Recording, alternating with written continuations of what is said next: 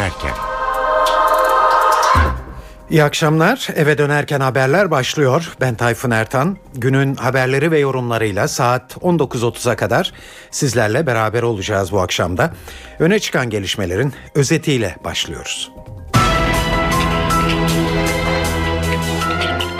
Hatay'ın Cilve Gözü sınır kapısındaki tampon bölgede bir araçta meydana gelen patlama en az 10 kişinin ölümüne ve 50'ye yakın kişinin de yaralanmasına neden oldu. Dördüncü yargı paketi yarın pek muhtemelen en son şeklini alacak ve meclisin gündemine gelecek. Paket terör tanımında getireceği değişiklikle uzun tutukluluk sürelerine son verecek. Katolik dünyasının ruhani lideri Papa 16. Benedikt sağlık durumunu gerekçe göstererek görevinden ayrıldı. 1415 yılından bu yana ilk kez bir papa görevinden istifa ederek ayrılıyor. 2012-2013 eğitim ve öğretim yılının ikinci yarısı bugün başladı. İlk ders ziliyle birlikte yaklaşık 6 milyon öğrenciye ücretsiz süt dağıtımı da bugün yeniden başladı. Oscar'ın habercisi BAFTA ödüllerinde Ben Affleck'in yönetmenliğini yaptığı Argo en iyi film seçildi. Şimdi ayrıntılar. Evet bültenimize Suriye sınırından gelen patlama haberiyle başlıyoruz. Hatay'ın Cilve Gözü sınır kapısındaki tampon bölgede bir araçta meydana gelen patlama en az 10 kişinin hayatını kaybetmesine yol açtı. En az diyoruz çünkü bölgeden can kayıplarına ilişkin olarak farklı çelişkili bilgiler geliyor. Patlamada 50'ye yakın kişi de yaralandı. Olayla ilgili ilk bilgi bunun bir havan topunun patlaması şeklindeydi ancak bu iddia doğru çıkmadı. Şimdi hızla olay yerine gidiyoruz ve son bilgileri muhabirimiz Hasan Uylaş'tan alıyoruz. Patlama Suriye plakalı bir aracın Türkiye'ye giriş yaptığı pasaport kontrolünün yapıldığı binaya 2 metre mesafede meydana geldi. Patlamanın etkisiyle çevrede bulunan 15 araçta patlamanın etkisiyle hasar gördü patlamayla ilgili iki ihtimal üzerinde duruyorduk ancak bunlardan ilki ön plana çıkıyor. Bomba yüklü bir aracın patlamaya sebep, sebep olduğu yüksek kanaat. Şunu da belirtelim e, hatırlanacağı gibi Suriye'de benzin fiyatları ucuz. LPG yüklü, e, YPG tankı yüklü araç olma ihtimali çok zayıf. Bomba yüklü araçta patlamanın yaşandığı araçta da LPG takıldığı tespit edildi. Bu da patlamanın etkisini arttırmak için takıldığı yönünde şüpheleri de arttırıyor. Geniş güvenlik önlemleri alınmış durumda. Cilve Gözü sınır kapısı ve çevresinde deyim yerinde ise kuş uçurtulmuyor. Hatay Valisi Mehmet Celal Nekesiz de patlamanın yaşandığı noktada incelemelerde bulunuyor. Cilve Gözü Gümrük Kapısı Suriye'de yaşanan olaylar dolayısıyla 4 ay önce giriş çıkışlara kapatılmıştı. Tek taraflı kapatılmıştı. Sınırın diğer tarafından Türkiye'ye sığınmak isteyen siviller Türkiye'ye giriş yapabiliyordu ancak sınırın Türkiye tarafından diğer tarafa girişe kesinlikle izin verilmiyordu. Az önce söylemiştim patlama Suriye plakalı bir aracın Türkiye girişi sırasında pasaport kontrolünün yapılacağı bina yaklaşık 2 metre mesafede meydana geldi. Evet e, çelişkili haberler geliyor ölü ve yaralı e, sayısına e, demiştik az önce. Gümrük Bakanlığı'ndan az önce bir açıklama geldi. Ölü sayısının 12 olduğu açıklandı bakanlığın verdiği bilgide ve bunlardan 3'ünün Türk olduğu belirtildi.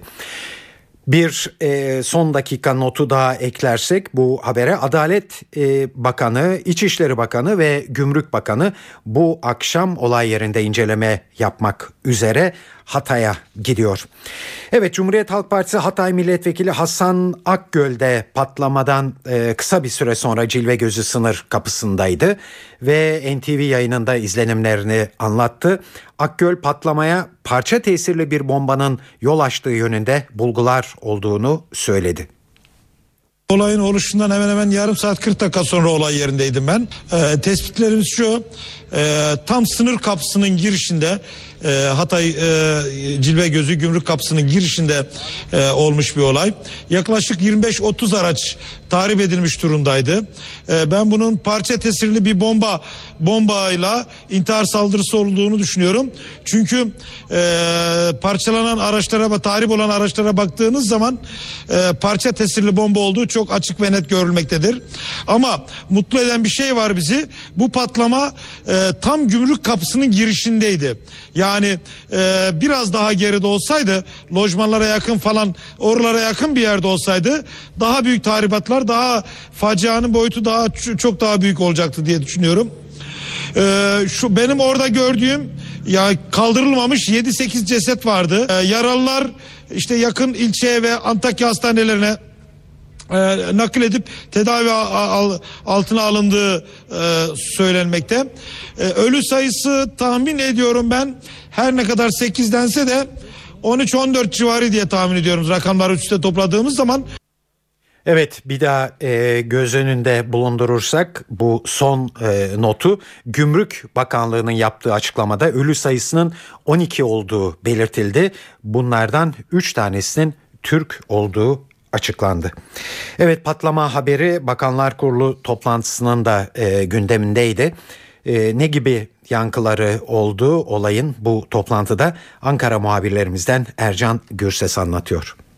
Konuyla ilgili ayrıntılı haber İçişleri Bakanı Muammer Güler'e iletildi. Muammer Güler de Başbakan Recep Tayyip Erdoğan'a iletti ve bu da tabi Bakanlar Kurulu'na ara verildiği bir sırada gerçekleşti. Başbakan Erdoğan konuyla ilgili an be an bilgilendiriliyor. Gerek İçişleri Bakanı Muammer Güler tarafından gerek Gümrük Bakanı Hayati Yazıcı tarafından zaman zaman da Adalet Bakanı Sadullah Ergin Hatay milletvekili olması nedeniyle konuyla ilgileniyor. Bunu özellikle hatırlatalım. Tabi konu yakından takip ediliyor. Ancak şu an itibariyle edinilen bilgilere göre hükümet hükümet konuyu ayrıntılarıyla takip ettiği, başbakanın özellikle konunun bütün ayrıntılarına vakıf olduğu yönünde bir açıklama yaptı. Ancak temkinli olunduğu, gelen bilgilerin değerlendirilmekte olduğu, dolayısıyla şu an itibariyle bütün bilgilerinde paylaşılmadığı yönünde gelen haberler var. Bunu özellikle hatırlatalım. Bakanlar Kurulu toplantısı devam ediyor. Zaman zaman toplantıya ara veriliyor. İçişleri Bakanı Muammer Güler gelen bilgileri Başbakan Erdoğan'la paylaşıyor. Bunu yeniden hatırlatmakta yarar var.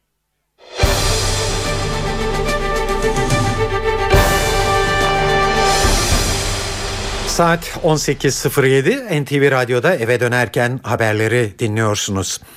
Dördüncü yargı paketi yarın pek muhtemelen en son şeklini alacak ve meclisin gündemine girmek üzere hazır hale gelecek. Bu paket kamuoyunda ve Avrupa İnsan Hakları Mahkemesi'nde kaygı yaratan uzun tutukluluk sürelerine son verecek düzenlemeleri ve yargı sürecinde daha özgürlükçü bir üsluba geçilmesini sağlayacak, zihniyet değişikliği yaratacak önlemleri içeriyor. Dördüncü yargı paketinin yasalaşması halinde aralarında KCK, Ergenekon ve Balyoz gibi pek çok dava başta olmak üzere çok sayıda tutuklunun tahliye edilmesi bekleniyor. Bunu sağlayacak olan en köklü değişiklik terör suçu tanımının yeniden yapılmasından geçiyor. Düzenlemede yer alan daha pek çok önemli başlık da var tabi. Tüm bu ayrıntıları NTV Ankara muhabirlerinden Özden Erkuş'tan öğreniyoruz. Dördüncü yargı paketi bu haftanın en önemli gündem maddelerinden biri olacak. Paket salı günü Başbakan Recep Tayyip Erdoğan'a sunulacak. Açıklama Adalet Bakanı Sadullah Ergin geldi. Dördüncü yargı paketi salı günü AK Parti grup toplantısının ardından masaya yatırılacak. Toplantıda Başbakan Erdoğan ve Adalet Bakanı Ergin'in sıra bazı bakanlar ve AK Parti kurmayları da hazır bulunacak. Bu özel toplantıda dördüncü yargı paketiyle birlikte insan hakları eylem planı da değerlendirilecek. Paketle birlikte devreye sokulacak eylem planı ise Avrupa İnsan Hakları Mahkemesi kriterleri doğrultusunda insan hakları ihlallerini azaltmayı hedefliyor. Peki dördüncü yargı paketi neler getirecek? Paketin en dikkat çekici düzenlemesi Türk Ceza Kanunu'nun 220. maddesiyle ilgili.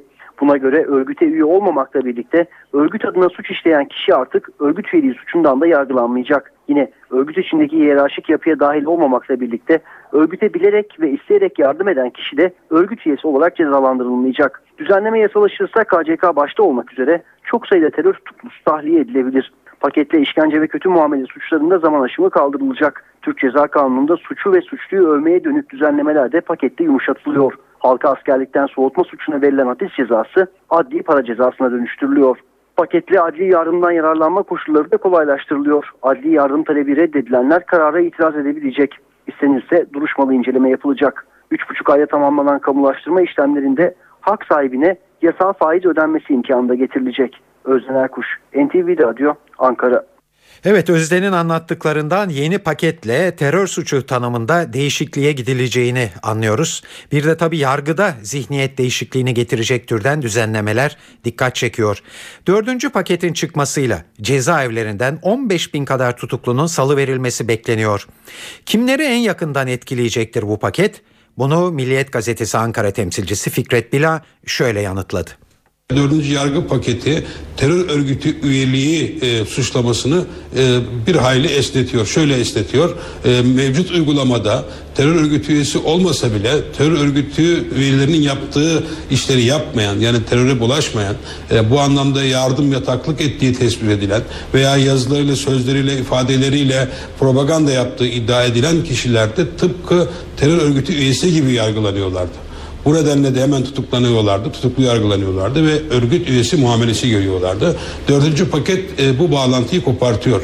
Yani terör örgütü üyesi olmayan e, hiç kimse terör örgütü üyesi gibi yargılanmayacak.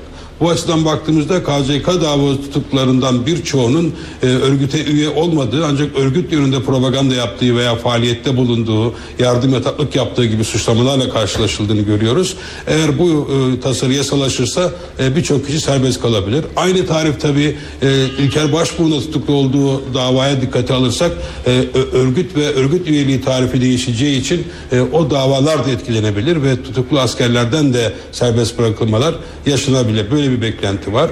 Ee, bir diğer olay tabii e, yine e, bu, bu paketle gelmesini beklediğimiz e, belki yargıçların e, zihniyetini değiştirebilecek e, özgürlükçü yorumlara ağırlık vermelerini e, belki biraz zorunlu kılacak e, düzenlemeler olacak ki bu düzenlemelere insan hakları eylem planı diye e, e, isim veriliyor hükümet tarafından.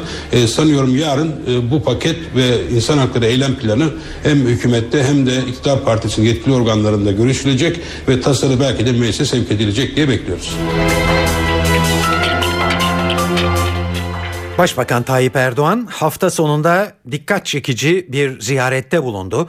Balyoz davasında 18 yıl ceza alan ve sağlık durumu nedeniyle tahliye edilen emekli orgeneral Ergin Saygun'u kritik bir kalp ameliyatı geçirdiği hastanede ziyaret etti.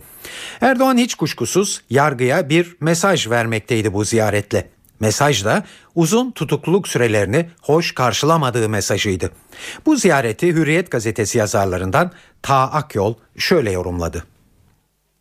Ergenekon e, ve Balyoz davalarında e, çok geniş e, kapsamlı tutuklamalar yapılması ve tutuklamaların da çok uzun süre devam etmesi sadece politik bakımdan bu tutuklulara sempati duyan kesimlerde değil onlara siyasi bakımdan sempati duymayan kesimlerde de bunlardan biri de benim adalet duygusuyla bir tepki hareketine yol açtı.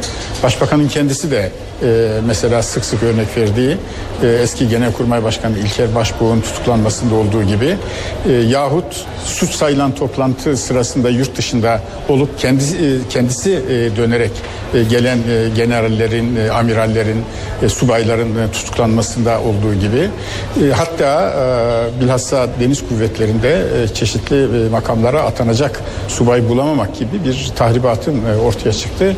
Herkes e, tarafından görülüyor.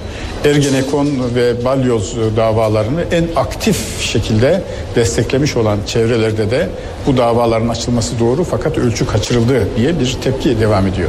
Demek ki bu kadar kapsamlı tutuklamayı ve bu kadar uzun süreli tutuklamayı kamu vicdanı içine sindiremiyor. Başbakan da e, bu istikamette konuşuyor. Tabii e, bu istikamette konuşan e, bir başbakanın üçüncü yargı paketini çıkararak e, müebbet hapisle yargılananların bile tahliye edilme kapısını e, açan e, bir başbakanın e, Sayın e, Ergun'un e, hasta e, yatağında ameliyat e, sonrası hasta yatağında ziyaret etmesi hem insani olarak çok e, isabetli bir tavırdır hem de politik olarak bir mesajdır.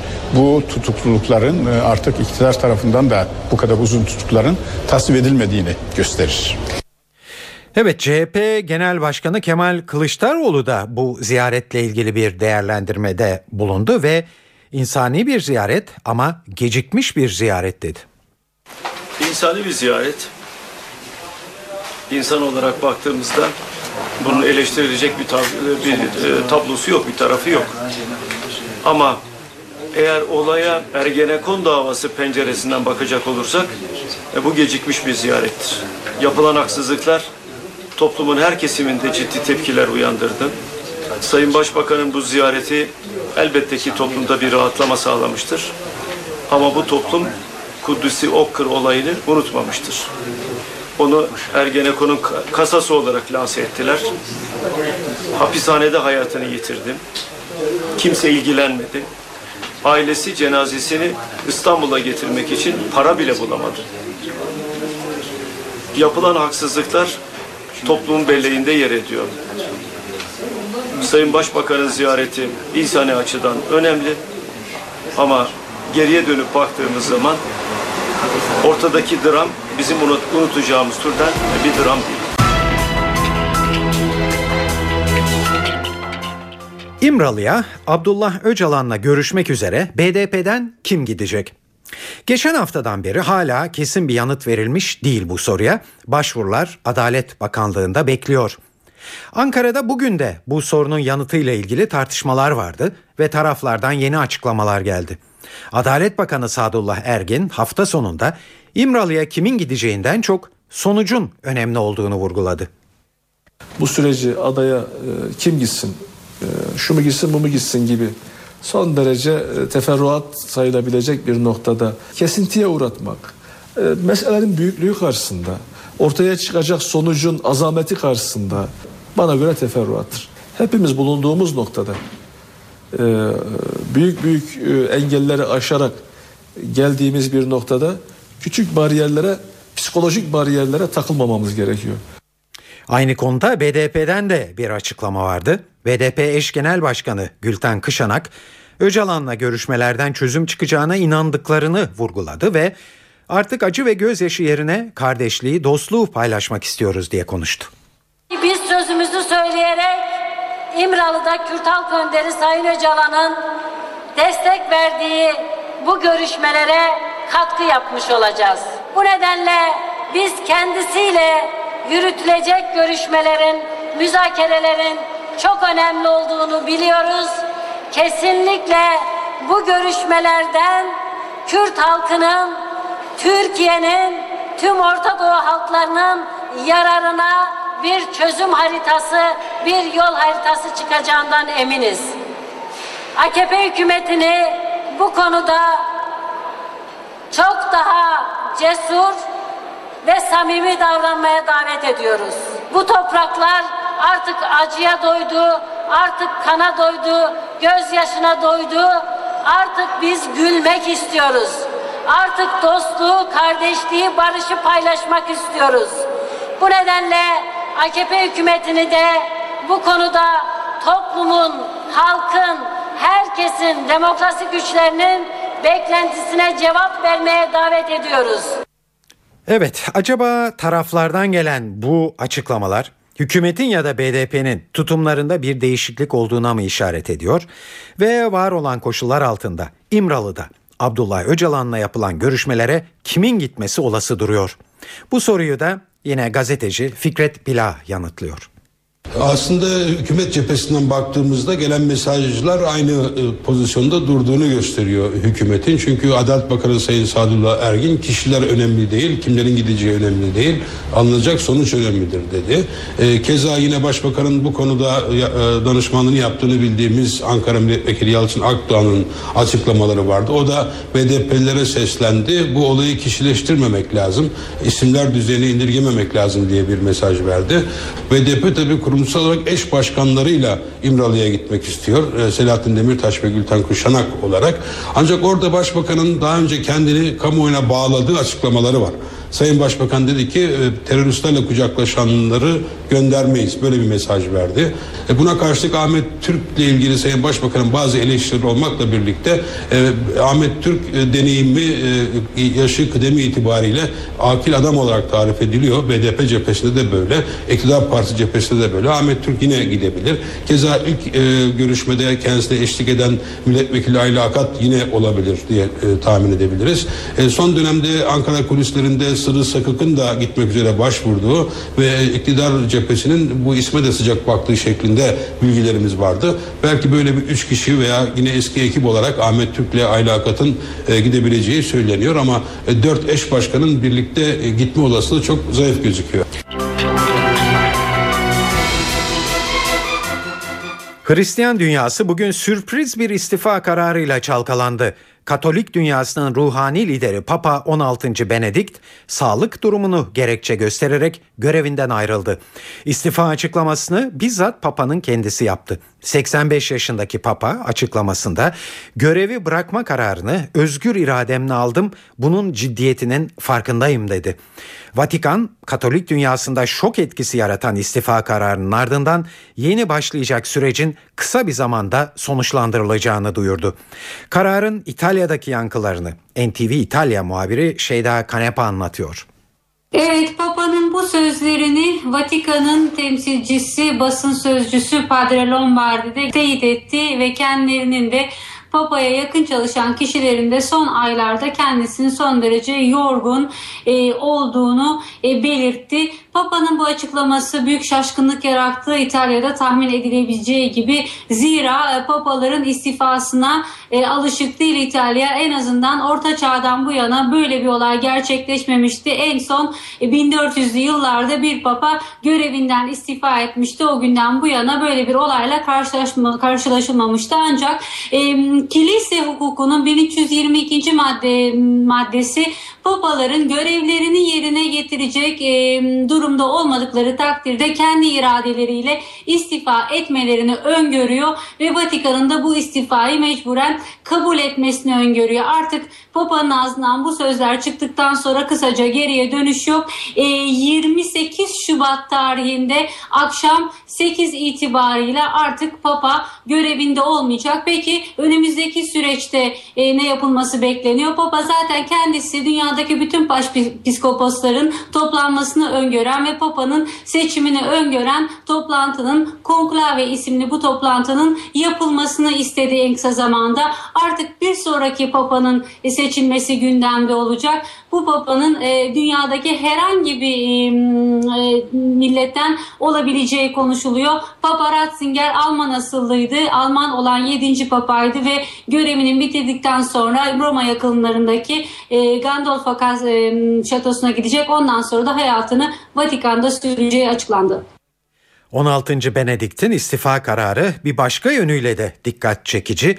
Vatikan'da son olarak 1415 yılında Papa 12. Gregoire papalık görevini kendi isteğiyle bırakmıştı 1415'te. Vatikan'da yaklaşık 600 yıllık bir aradan sonra gelen bu istifa kararını nasıl yorumlamalıyız? Bu soruyu da Marmara Üniversitesi öğretim üyesi Ali Murat Yele verdik aslında normal şartlar altında tarih boyunca e, Katolik Kilisesi'nde e, papalar e, papalığa seçildikten sonra artık e, ömürlerinin sonuna kadar e, o e, görevi icra ederler. E, tarih boyunca e, hep e, böyle olmuştur. Hatta bundan önceki papa 2. Jean Paul e, son e, dönemlerinde e, papalık görevini yerine getiremediği iddiasıyla e, Vatikan'da bulunan bazı kardinaller tarafından görevden e, alınması yönünde bir takım girişimlerde bulunmuştu.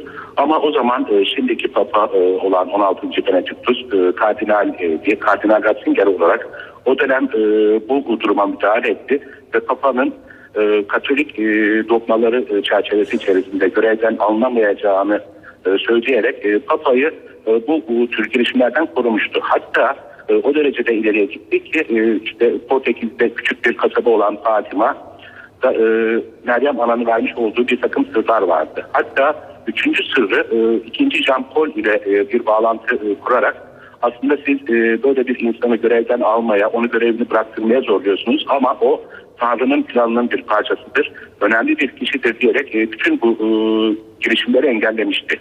Yani dolayısıyla kendisi yani bundan bir e, önceki papa için bunları yapan e, bir insanın kendisini de istifa e, etme ihtimalini ben e, çok düşük e, bir e, ihtimal olarak görürdüm ama madem ki eğer e, Vatikan e, ve e, Katolik Kilisesi bunu doğrulamıştır o zaman herhalde e, tarihte bir ilk olacak e, bu şekilde bir e, uygulama. Amerikan Büyükelçiliğine bombalı saldırıda yaralanan meslektaşımız Didem Tuncay hızla iyileşiyor. Didem Tuncay'ın hafta sonuna doğru taburcu olması bekleniyor. Tuncay'ın bugünkü ziyaretçisi Başbakan Recep Tayyip Erdoğan'dı. Didem Tuncay'ın sağlık durumuyla ilgili bilgiler de verdi. Başbakanın açıklamalarından notları Özden Erkuş anlatıyor. ABD Büyükelçiliğine yönelik intihar eyleminde ağır yaralanmıştı çalışma arkadaşımız, eski çalışma arkadaşımız Didem Tuncay. İşte onu ziyaret etti Başbakan Erdoğan ve sağlık durumu hakkında hem Didem Tuncay'ın ailesinden hem de doktorundan bilgi aldı. Çıkışta kısa bir de açıklama yaptı Başbakan Erdoğan. E, Didem'in hafta sonuna kadar taburcu edileceğini söyledi. Aslına bakılırsa Didem Tuncay'a ilişkin sevindirici haber dün Dışişleri Bakanı Ahmet Davutoğlu'nun ziyareti sırasında ortaya çıkmıştı. Ve Cuma günü gerçekleşen göz ameliyatının beklenenden de daha iyi geçtiği, daha önce bazı, e, görme fonksiyonunun kaybedildiği açıklanan gözünün bazı fonksiyonlarını geri kazanabileceği şeklinde bilgi verilmişti. Dünkü ziyaretin ardından bugün de Başbakan Erdoğan Didem'i ziyaret etti. Yaklaşık 20 dakika süren ziyaretin ardından Başbakan Erdoğan hastaneden ayrıldı ve ayrılırken de Didem'in hafta sonuna kadar taburcu edileceğini söyledi.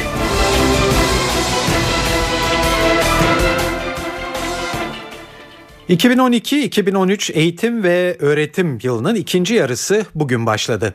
İlk ders ziliyle birlikte yaklaşık 6 milyon öğrenciye ücretsiz süt dağıtımı da bugün yeniden devreye sokuldu. İlkokul 1, 2, 3 ve 4. sınıf öğrencilerine pazartesi, çarşamba ve cuma günleri okul sütü programı kapsamında süt verilecek. Eğitim öğretim yılının ikinci yarısı ise 14 Haziran 2013'te sona erecek. İkinci dönem ortaokul öğrencileriyle lise son sınıf öğrencileri için tabi sınav heyecanıyla geçecek. 8. sınıflar 8 Haziran'da SBS ile parasız yatılılık ve bursluluk sınavına, lise son sınıf öğrencileri de 24 Mart pazar günü üniversiteye giriş sınavlarının ilk aşaması olan YGS'ye girecekler.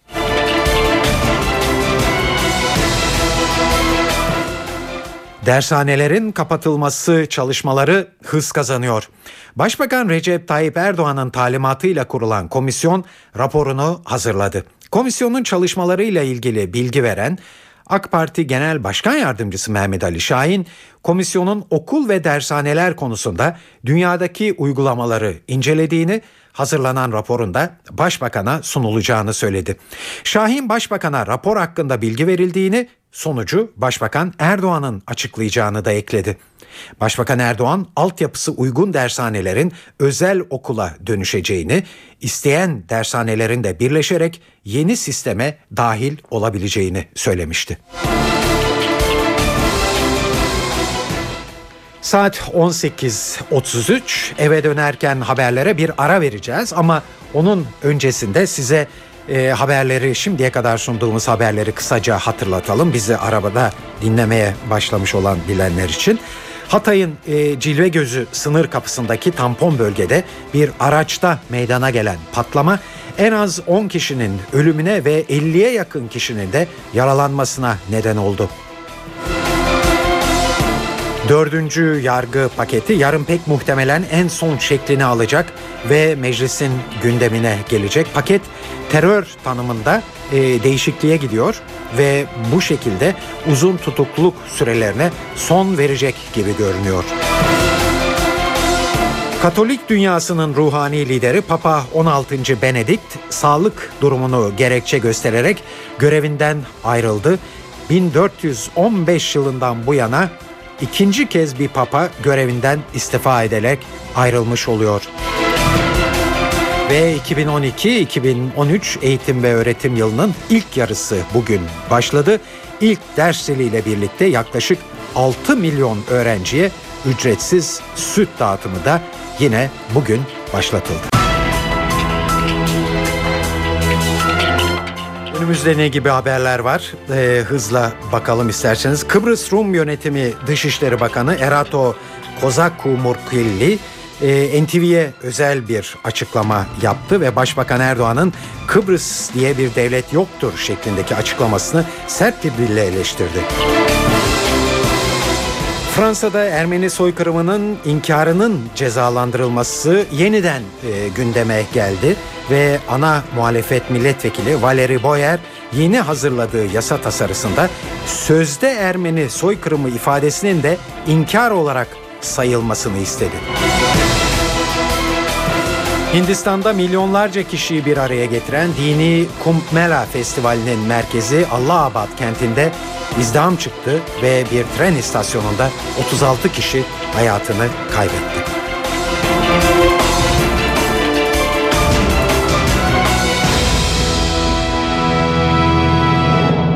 Şimdi ayrıntılar. Kıbrıs Rum Yönetimi Dışişleri Bakanı Erato Kozakumurkilli Başbakan Erdoğan'ın Kıbrıs diye bir devlet yoktur şeklindeki sözüne sert bir eleştiri getirdi. NTV Lefkoşa temsilcisi Selim Sayarı'nın sorularını yanıtlayan Rum Yönetimi Dışişleri Bakanı Erdoğan'ın tutumu barışa katkı sağlamıyor diye konuştu. Statement of uh, Prime Minister Erdogan Türk liderlerinden özellikle de başbakandan gelen bu tutucu açıklama çok üzücü. Kıbrıs Cumhuriyeti diye bir şey olmadığı, iki farklı devlet bulunduğu yorumlarını daha önce de duydum. Türkiye'nin duruşu bu. Ama inanın böyle bir tutum çözüme ve barışa katkı sağlamıyor. Türkiye için üzgünüm çünkü 192 Birleşmiş Milletler üyesi devlet Kıbrıs'ı tanıyor. Yani Kıbrıs Cumhuriyeti Türkiye hariç dünyanın geri kalanı için var olan bir devlet. Cyprus is a member of Markulli Doğu Akdeniz'den çıkarılacak doğal gazın Türkiye üzerinden dünya pazarına sevk edilmesi olasılığının da ancak bir çözümden sonra mümkün olabileceğini söyledi. Let me tell you about the transportation. Of course now Şu anda en iyi ve verimli taşıma yolunun hangisi olduğu araştırılıyor. Taşıma olasılıklarından biri elbette boru hattı. Diğer bir olasılık da enerji tesisi. Şu anda hem biz hem de diğer ülkeler en verimli taşıma yolunu araştırıyor. Elbette Türkiye üzerinden aktarımı sağlamak için önce Kıbrıs sorununun çözülmesi gerekiyor. Markulli, Ankara Kıbrıs Rum kesimini devlet olarak tanımadığı sürece Avrupa Birliği ile müzakere sürecini engelleyeceklerini de açık açık yineledi. Bizim tek taraflı bloke ettiğimiz altı başlık bulunuyor. Beş başlığı da Fransa bloke etmiş durumda. Tüm bunların sebebi Türkiye'nin davranışları. Eğer Türkiye Kıbrıs Cumhuriyeti ile ilişkilerini normalleştirirse ve Ankara Anlaşması'nı onaylarsa tüm başlıklar açılacak. Türkiye'nin üyeliğine karşı olsaydık tüm başlıkları bloke ederdik. Ama biz Türkiye'nin davranışı nedeniyle tek taraflı olarak altı başlığı bloke ettik. Bunlardan biri de enerji. Biz kendi münhasır ekonomik alanımızda doğal kaynak keşfi yaparken bizim egemenliğimizi tehdit edip bize zorbalık yaparken enerji başlığını açalım diyemeyiz.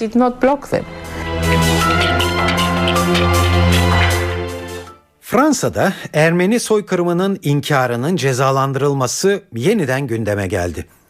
Bu sefer de ana muhalefet milletvekili Valérie Boyer yeni hazırladığı yasa tasarısında sözde Ermeni soykırımı ifadesinin de inkar olarak sayılması ve yasaklanması gerektiğine yer verdi. Tasarının ayrıntılarını NTV Fransa muhabiri Kayhan Karaca anlatıyor. Fransa'da Ermeni soykırımı iddialarını inkarın cezalandırılmasına ilişkin yasal girişimlere bir yenisi daha eklendi. Son iki yıldır bu girişimlerin mimarı olarak ön plana çıkan Marsilya milletvekili Valérie Boyer, konu hakkında Fransız Millet Meclisi'ne yeni bir yasa teklifi daha sundu. Teklif Valérie Boyer'in öncülüğünde ana muhalefetteki Halk Hareketi Birliği mensubu 5 milletvekili tarafından hazırlandı. Teklif daha önce sunulan benzer yasa teklifleri gibi Ermeni soykırımını inkarın Yahudi soykırımını inkar için olduğu gibi 2 yıl hapis ve 45 bin euro para cezasıyla cezalandırılmasını öngörüyor. Ancak iki de yenilik içeriyor. Teklifte ilk olarak hangi soykırım veya insanlığa karşı suçların yasa kapsamına alınması gerektiği listeleniyor. Yasa teklifini hazırlayanlar kölelik ve köle ticareti, Ermeni soykırımı ve 8 Ağustos 1945 tarihli Londra Anlaşması'na ek uluslararası askeri mahkeme statüsünün 6. maddesinde belirtilmiş suçların varlığını inkar edenlerin cezalandırılmasını istiyor. Teklifin mimarları Ermeni soykırımı terimiyle birlikte sözde olduğu söylenen iddiaları varsayımsal veya sahte gibi terimlerin kullanımının yasaklanmasını da istiyor. Böylelikle Ermeni soykırımının varlığını sorgulatan terimlerin Fransa'da kullanımının engellenmesi hedefleniyor. Meclis Anayasa Komisyonu'na sevk edilen yasa teklifinin ne zaman işleme konulacağı henüz belli değil. Valeri Boye'nin daha önce konu hakkında hazırladığı benzer bir yasa teklifi 23 Ocak 2012 tarihinde Fransız parlamentosu tarafından oy çoğunluğuyla kabul edilmiş ancak Fransız anayasası ile uyumlu olmadığı gerekçesiyle 28 Şubat 2012 tarihinde Anayasa Konseyi tarafından iptal edilmişti.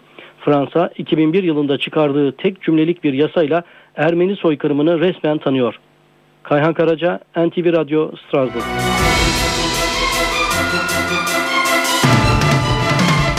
Hindistan'da milyonlarca kişiyi bir araya getiren dini Kumbh Mela Festivali'nin merkezi Allahabad kentinde izdiham çıktı ve tren istasyonunda 36 kişi hayatını kaybetti. Bazı görgü tanıkları izdihamın merdivenlerin çökmesiyle meydana geldiğini, bazıları da kalabalığın arasına giren polislerin paniğe yol açtığını söylüyor. Kimi Hintliler yetkililerin olaya müdahale etmekte geç kaldığını anlatıyor. Doktor yoktu, ambulans yoktu. Onlar gelene kadar iki buçuk saat geçti. Yetkililerin ihmalkarlığı insanların ölmesine yol açtı. Milyonlarca Hindu 12 yılda bir gerçekleşen Kumbh Mela Festivali sırasında Ganj, Yamuna ve Sarasvati nehirlerinin kesişme noktasında yıkanarak günahlarından arındıklarına inanıyor. 14 Ocak'ta başlayan ve 55 gün sürecek olan festivale 110 milyon kişinin katılması bekleniyor.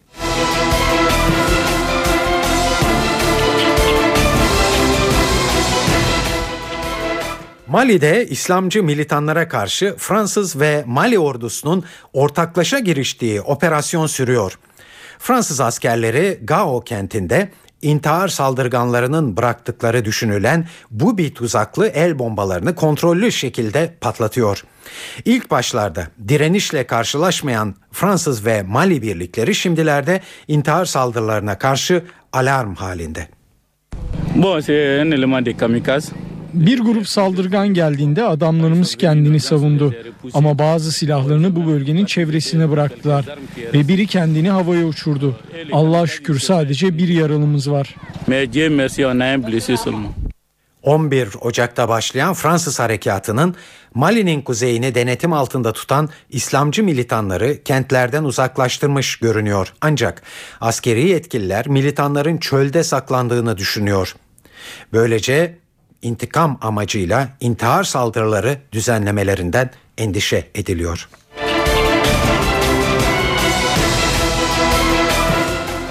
Suriyeli muhaliflerin lideri Muaz El Hatip Esad yönetimiyle masaya oturmak istediklerini tekrarladı.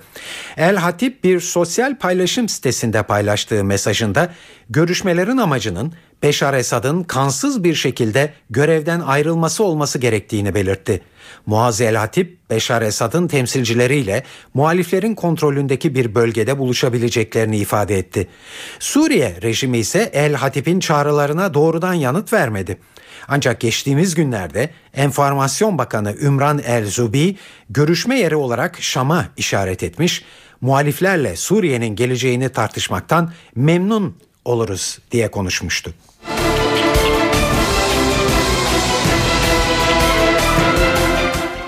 Rusya Dışişleri Bakanı Sergey Lavrov, Amerikan askerlerini Afganistan'da uyuşturucu kaçakçılığı yapmakla suçladı.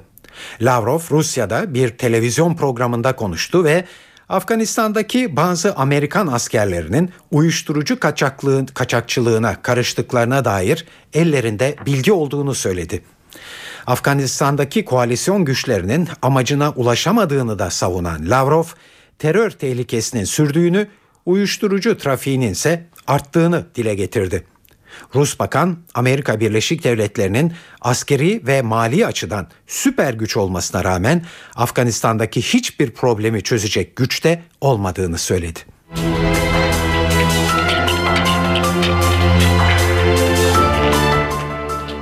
İngiliz Film ve Televizyon Sanatları Akademisi ödülleri kısa adıyla BAFTA sahiplerini buldu. Törende öne çıkan film Ben Affleck'in yönetmenliğini yaptığı ve bazı bölümleri İstanbul'da çekilmiş olan Argo adlı filmdi. Argo Altın Küre'de olduğu gibi BAFTA'da da en iyi film ve en iyi yönetmen ödüllerine layık görüldü. Ben Affleck ve filmin yapımcılarından George Clooney ödülü birlikte aldılar. Tabi Argo Oscar'ın da en iddialı adaylarından biri.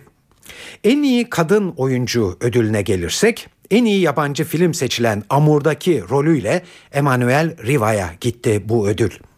En iyi erkek oyuncu olarak yine Lincoln'un başrol oyuncusu Daniel Day-Lewis seçildi. James Bond serisinin son filmi Skyfall'un en iyi İngiliz filmi ödülüne layık görüldüğü gecede Quentin Tarantino'nun yazıp yönettiği Django Unchained filmi de en iyi senaryo ödülünü aldı. Oscar ödül töreninden iki hafta önce verilen BAFTA ödülleri Oscar'ların habercisi olarak değerlendiriliyor.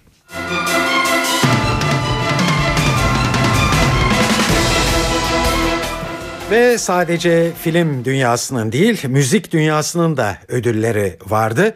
Tabi müzik dünyasının en prestijli ödülü olarak kabul edilen Grammy ödülleriydi bunlar ve ödüllerin sahipleri belli oldu. Yılın albümü ödülü Mumford Sons grubuna giderken yılın en iyi şarkısı We Are Young seçildi. Avustralyalı şarkıcı Gotye de 3 dalda Grammy kazandı. 6 ödülle geçen yılın Grammy şampiyonu olan Adele solo performans dalında bir kez daha Grammy'ye layık görüldü.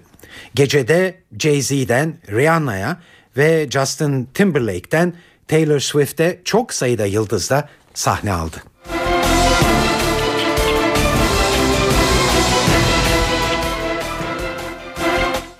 Evet şimdi de yurt genelinde hava tahminleri e, için NTV Meteoroloji Editörü Gökhan Abur'a kulak veriyoruz. İyi akşamlar. Soğuk hava etkisini sürdürüyor. Çarşamba günü Lodos batıda sıcakları az da olsa yükseltecek ama. Cuma günü Karayel Marmara'dan başlayarak sıcakları yeniden azaltacak. Yarın batıda yağış etkisini kaybediyor. Batı Karadeniz'de hafif Doğu Karadeniz'de aralıklarla yağmur, Doğu Anadolu'da ise yer yer kuvvetli olmak üzere kar yağışı devam edecek. İç kesimlerde de aralıklarla da olsa karla karışık yağmuru bekliyoruz. Çarşamba günü doğuda yağış etkisini kaybediyor. Sabah ve gece saatlerinde iç ve doğu kesimlerde sis ve pus görülecek. Akşam saatlerinde ise kıyı Ege Lodos'la birlikte yeniden yağışlı havanın etkisine girecek. Perşembe günü ise Ege'de daha kuvvetli olmak üzere Marmara ve Batı Akdeniz'de de sağanakların başlamasını bekliyoruz. Evet İstanbul'da bugün hava oldukça kapalıydı ve pus ve hafif çisendi şeklinde yağış vardı. Yarın yağış etkisini kaybedecek. Hava açık ve sıcaklık yarın için 10 derece olacak. Ankara'da bu gece hafif kar yağışı bekliyoruz. Yarınsa hava bulutlu olacak ve sıcaklık 6 dereceye geçemeyecek. İzmir'deki yağmur yarın ara verecek. Hava güneşli. Sıcaklık 13 derece olacak ama çarşamba günü yağmurun yeniden başlamasını bekliyoruz. Hepinize iyi akşamlar diliyorum. Hoşçakalın.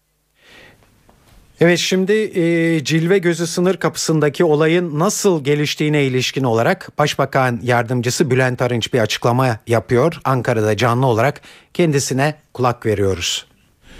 Ağır yaralı olanlara da yaralı olanlara da Allah'tan acil şifalar diliyoruz.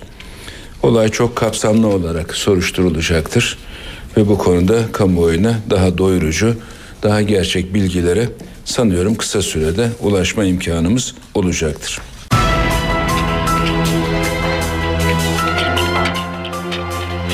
Evet önce özetler verelim. Ee, Hatay'ın Çilve Gözü sınır kapısındaki tampon bölgede bir araçta meydana gelen patlama en az 12 kişinin ölümüne ve çok sayıda kişinin de yaralanmasına neden oldu. Dördüncü yargı paketi yarın pek muhtemelen en son şeklini alacak ve meclisin gündemine gelecek. Paket terör tanımında getireceği değişiklikle uzun tutukluluk sürelerine son verecek. Ve Katolik dünyasının ruhani lideri Papa 16. Benedikt sağlık durumunu gerekçe göstererek görevinden ayrıldı. 1415 yılından bu yana ilk kez bir papa istifa ediyor.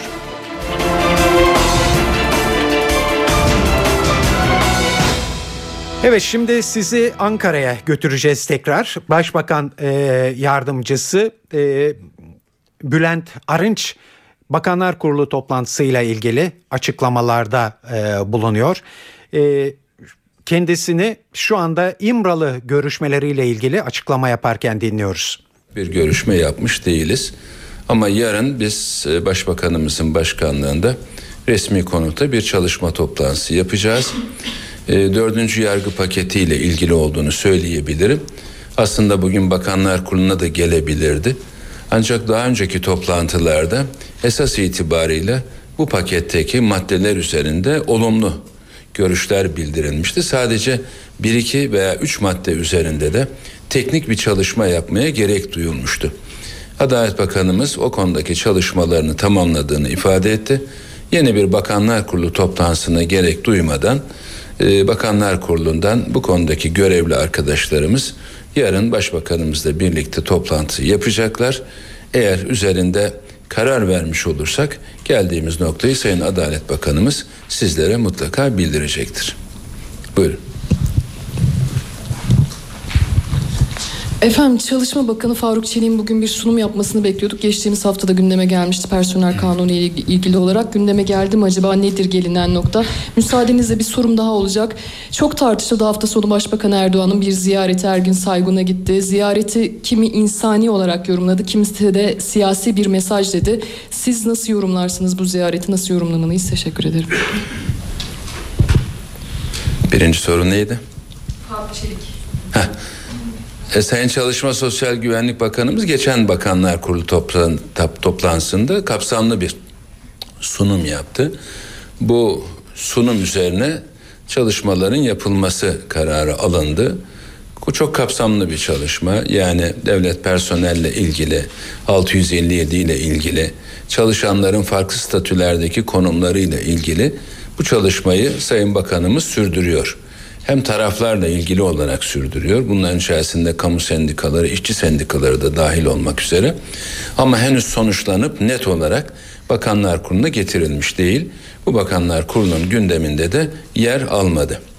Diğer konuda bildiğiniz gibi ziyaretler farklı bir şekilde devam etti. Geçmiş olsun telefonları yapıldı. Ben de sizin arkadaşlarınızdan hepimizin arkadaşı değerli Didem Tuncay'ı ziyarete gitmiştim. Bu ziyareti başka arkadaşlarımız da yaptılar. Bunların hepsini ben şahsen olumlu buluyorum.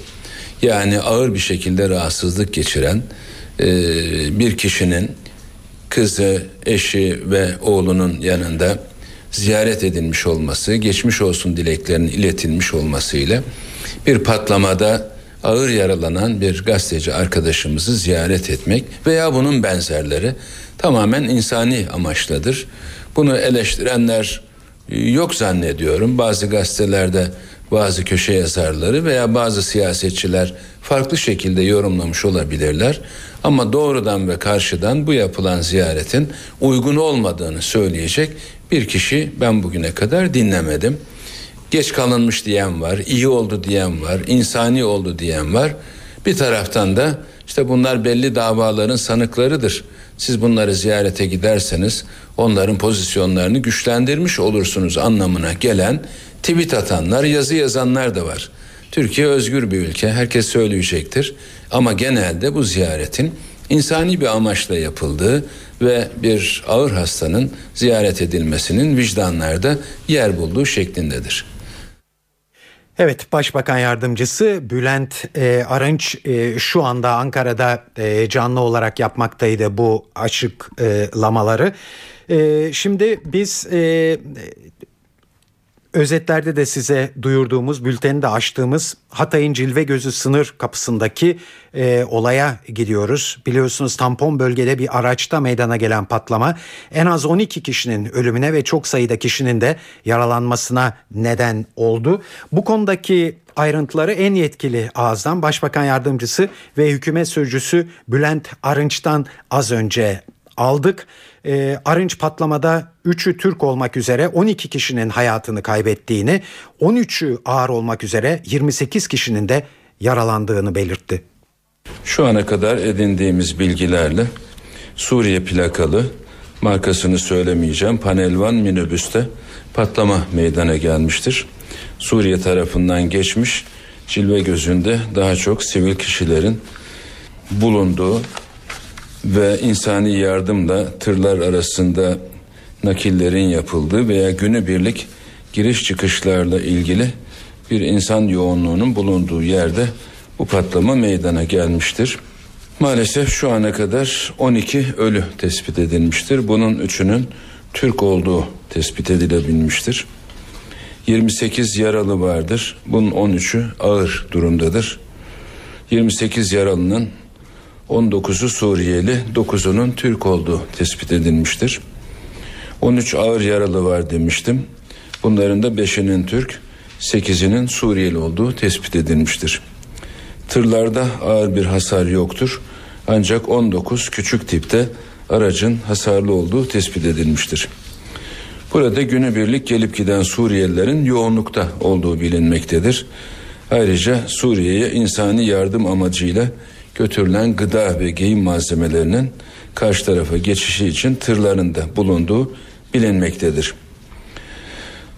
Şu ana kadar e, patlayıcının cinsi henüz tespit edilememiştir. Az önce Başbakan Yardımcısı Bülent Arınç e, yarınki gündemde dördüncü yargı paketi olduğunu e, söylemişti hatırlayacaksınız belki. Evet en son şeklini yarın alması bekleniyor paketin ve daha sonra da meclisin tabi gündemine gelmesi. Bu paket kamuoyunda ve Avrupa İnsan Hakları Mahkemesi'nde kaygı yaratan uzun tutukluluk sürelerine son verecek düzenlemeleri ve yargı sürecinde daha özgürlükçü bir üsluba geçilmesini sağlayacak, zihniyet değişikliği yaratacak önlemleri içeriyor. Dördüncü yargı paketinin yasalaşması halinde aralarında KCK, Ergenekon ve Balyoz gibi pek çok dava başta gelmek üzere çok sayıda tutuklunun tahliye edilmesi bekleniyor. Bunu sağlayacak olan en köklü değişiklik terör suçu tanımının yeniden yapılmasından geçiyor. Düzenlemede yer alan daha pek çok önemli başlık var. Tüm bu ayrıntıları NTV muhabiri Özden Erkuş'tan öğreniyoruz. Dördüncü yargı paketi bu haftanın en önemli gündem maddelerinden biri olacak. Paket salı günü Başbakan Recep Tayyip Erdoğan'a sunulacak. Açıklama Adalet Bakanı Sadullah Ergin geldi. Dördüncü yargı paketi salı günü AK Parti grup toplantısının ardından masaya yatırılacak. Toplantıda Başbakan Erdoğan ve Adalet Bakanı Ergin'in sıra bazı bakanlar ve AK Parti kurmayları da hazır bulunacak. Bu özel toplantıda dördüncü yargı paketiyle birlikte insan hakları eylem planı da değerlendirilecek. Paketle birlikte devreye sokulacak eylem planı ise Avrupa İnsan Hakları Mahkemesi kriterleri doğrultusunda insan hakları ihlallerini azaltmayı hedefliyor. Peki dördüncü yargı paketi neler getirecek? Paketin en dikkat çekici düzenlemesi Türk Ceza Kanunu'nun 220. maddesiyle ilgili.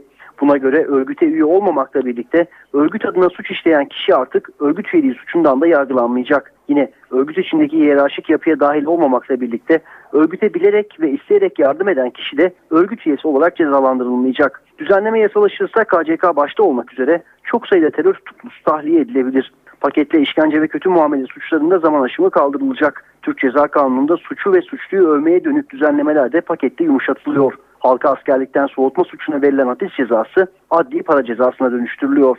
Paketli adli yardımdan yararlanma koşulları da kolaylaştırılıyor. Adli yardım talebi reddedilenler karara itiraz edebilecek. İstenirse duruşmalı inceleme yapılacak. 3,5 ayda tamamlanan kamulaştırma işlemlerinde hak sahibine yasal faiz ödenmesi imkanı da getirilecek. Hristiyan dünyası bugün sürpriz bir istifa kararıyla çalkalandı. Katolik dünyasının ruhani lideri Papa 16. Benedikt sağlık durumunu gerekçe göstererek görevinden ayrıldı. İstifa açıklamasını bizzat Papa'nın kendisi yaptı. 85 yaşındaki Papa açıklamasında görevi bırakma kararını özgür irademle aldım, bunun ciddiyetinin farkındayım şeklinde açıkladı. Vatikan, Katolik dünyasında şok etkisi yaratan istifa kararının ardından yeni başlayacak sürecin kısa bir zamanda sonuçlandırılacağını duyurdu. Kararın İtalya'daki yankılarını NTV İtalya muhabiri Şeyda Kanepa anlatıyor. Evet Papa'nın bu sözlerini Vatikan'ın temsilcisi basın sözcüsü Padre Lombardi de teyit etti ve kendilerinin de Papa'ya yakın çalışan kişilerin de son aylarda kendisini son derece yorgun e, olduğunu e, belirtti. Papa'nın bu açıklaması büyük şaşkınlık yarattı İtalya'da tahmin edilebileceği gibi. Zira e, papaların istifasına e, alışık değil İtalya. En azından Orta Çağ'dan bu yana böyle bir olay gerçekleşmemişti. En son e, 1400'lü yıllarda bir papa görevinden istifa etmişti. O günden bu yana böyle bir olayla karşılaşma, karşılaşılmamıştı. Ancak e, kilise hukukunun 1322. madde maddesi papaların görevlerini yerine getirecek e, durumda olmadıkları takdirde kendi iradeleriyle istifa etmelerini öngörüyor ve Vatikan'ın da bu istifayı mecburen kabul etmesini öngörüyor. Artık Papa'nın ağzından bu sözler çıktıktan sonra kısaca geriye dönüş yok. E, 28 Şubat tarihinde akşam 8 itibariyle artık Papa görevinde olmayacak. Peki önümüzdeki süreçte e, ne yapılması bekleniyor? Papa zaten kendisi dünyadaki bütün başpiskoposların toplanmasını öngören ve Papa'nın seçimini öngören toplantının Konklave isimli bu toplantının yapılmasını istediği en kısa zamanda. Artık bir sonraki Papa'nın seçilmesi gündemde olacak. Bu Papa'nın e, dünyadaki herhangi bir e, e, milletten olabileceği konuşuluyor. Papa Ratzinger Alman asıllıydı. Alman olan 7. papaydı ve görevini bitirdikten sonra Roma yakınlarındaki e, Gandolfo e, şatosuna gidecek. Ondan sonra da hayatını Vatikan'da süreceği açıklandı. Evet 16. Benedikt'in istifa kararı bir başka yönüyle de dikkat e, çekti. Şeydanın da belirttiği gibi Vatikan'da son olarak 1415 yılında Papa 12. Gregoire papalık görevini kendi isteğiyle bırakmış. Vatikan'da yaklaşık 600 yıllık bir aradan sonra gelen bu istifayı acaba nasıl değerlendirmeliyiz? Bu soruyu Marmara Üniversitesi'nden öğretim üyesi Alif Murat Yel'e sorduk aslında normal şartlar altında tarih boyunca e, Katolik Kilisesi'nde e, papalar e, papalığa seçildikten sonra artık e, ömürlerinin sonuna kadar e, o e, görevi icra ederler. E, tarih boyunca e, hep e, böyle olmuştur. Hatta bundan önceki papa 2. Jean Paul e, son e, dönemlerinde e, papalık görevini yerine getiremediği iddiasıyla e, Vatikan'da bulunan bazı kardinaller tarafından görevden e, alınması yönünde bir takım girişimlerde bulunmuştu. Ama o zaman e, şimdiki Papa e, olan 16. Benediktus e, Kardinal e, diye Kardinal Ratzinger olarak o dönem e, bu duruma müdahale etti ve Papa'nın e, Katolik e, dogmaları e, çerçevesi içerisinde görevden alınamayacağını e, söyleyerek e, Papa'yı e, bu, bu tür girişimlerden korumuştu. Hatta e, o derecede ileriye gitti ki e, işte Portekiz'de küçük bir kasaba olan Fatima e, Meryem Ana'nın vermiş olduğu bir takım sırlar vardı. Hatta üçüncü sırrı e, ikinci Jean Paul ile e, bir bağlantı e, kurarak aslında siz e, böyle bir insanı görevden almaya, onu görevini bıraktırmaya zorluyorsunuz ama o Tanrı'nın planının bir parçasıdır. Önemli bir kişidir diyerek e, bütün bu e, girişimleri engellemişti. Yani dolayısıyla kendisi yani bundan bir e, önceki papa için bunları yapan e, bir insanın kendisini de istifa e, etme ihtimalini ben e, çok düşük e, bir ihtimal olarak görürdüm. Ama madem ki eğer Vatikan ve Katolik Kilisesi bunu zorlamıştır o zaman herhalde tarihte bir ilk olacak bu şekilde bir uygulama.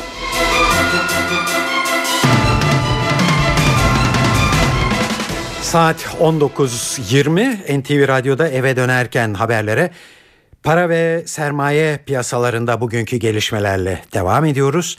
CNBC'den Enis Şener'deme kulak verelim. İyi akşamlar. Haftanın ilk işlem gününde İMKB yine sert bir düşüş yaşadı ve düzeltme hareketine devam etti. Borsa geçen hafta da olduğu gibi yine günün ikinci yarısında gelen yüksek hacimli satışlarla %1.82 düşerek 77.256 seviyesinden günü tamamladı. İMKB'deki düşüşte bankalar yine öncüydü. Banka hisselerinde kayıplar %2'leri aştı. Analistler Suriye sınırında yaşanan patlamanın da yabancı yatırımcının risk iştahı üzerinde etkili olmuş olabileceğini belirtiyor ve endeksteki 77.250 seviyesindeki kritik desteğe dikkat çekiyor. Bu destek seviyesinin kırılması durumunda endekste 75.000'e kadar geri çekilmenin olası olduğu yorumu hakim. Para piyasalarında ise Euro dolar 1.34 seviyesi altındaki görüntüsünü koruyor. TL'de ise değer kaybı vardı. Dolar TL 1.78'e doğru hareketlenirken Euro TL ise tekrar 2.37'nin üzerine çıktı. Tahvil piyasasında da satış baskısı hakim. Gösterge tahvilin faizi gerilediği tarihi dip seviyelerden tepki verdi ve tekrar %6'ya doğru hareketlendi. Faizde kapanış %5.74'ten gerçekleşti. Ve sırada kültür sanat faaliyetlerinden derlediğimiz haberler var. Size küçük bir özet derledik. İstanbul'a geleneksel müziğimizi yeniden yorumlayan Yansımalar grubu bugün Nadiz Jazz Club'da. Neyzen Şenol Filiz de Birol Yaylan'ın kurduğu grup saat 21.30'da başlayacak konserine. Don Quixote'un yazarı Cervantes'in başından geçenleri konu alan Mançalı Şövalye müzikali bugün Fulya Sanat'ta. Don Quixote rolünü de üstlenen Murat Göksu tarafından sahneye konan eserin orkestra şefliğini Murat Kodallı ve Hüseyin Kaya dönüşümlü olarak yapıyor. Müzikalin başlama saati 20. Garaj İstanbul Kocaeli Şehir Tiyatrosu'nu itirafçı oyunuyla ağırlayacak bugün. Edgar Allan Poe'nun eserinden uyarlanan oyun, yalnızlığın, çaresizliğin, kaybedişlerin, yaşama karşı duyulan öfkenin, ne yapacağını bilememenin tam ortasında kalan bir adamı merkezine alıyor. Oyunun başlama saati 20.30. İlişki olgusunu sorgulayan bir dans performansı olan Happy Happy Together bugün Şişhane'deki Salon İKSV'de görülebilir. İlyas Odman'ın koreografisini yaptığı ve aynı zamanda Çağlar Yiğitoğulları ile performans sergilediği gösteri saat 20'de başlayacak. Ankara'ya geçelim.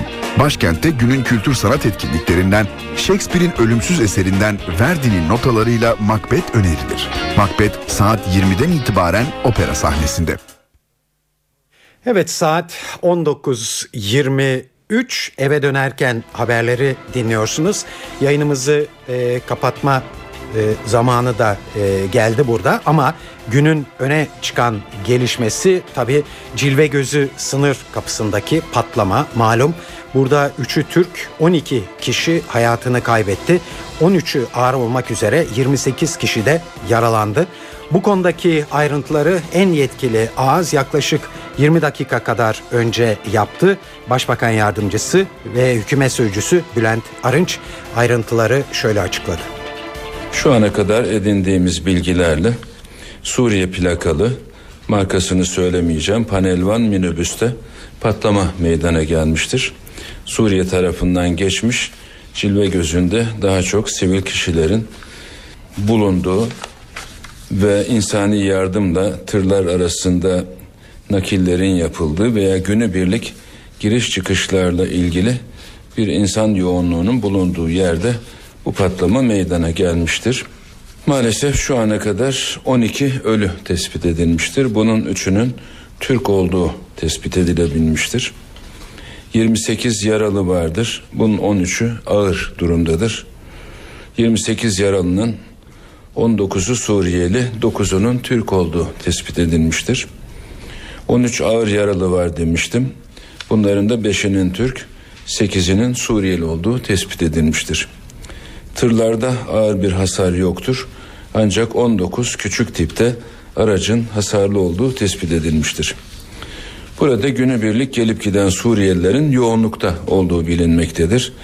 Ayrıca Suriye'ye insani yardım amacıyla götürülen gıda ve giyim malzemelerinin karşı tarafa geçişi için tırlarında bulunduğu bilinmektedir. Şu ana kadar e, patlayıcının cinsi henüz tespit edilememiştir. Evet Başbakan Yardımcısının ağzından dinledik. Cilve gözü sınır kapısında meydana gelen patlamayla ilgili ayrıntıları günün öne çıkan gelişmesiydi. Yayınımız burada sona eriyor. Bu programın editörlüğünü Onur Koçaslan, stüdyo teknisyenliğini İsmet Tokdemir yaptı. Ben Tayfun Ertan. Hepinize iyi akşamlar diliyoruz. Hoşçakalın.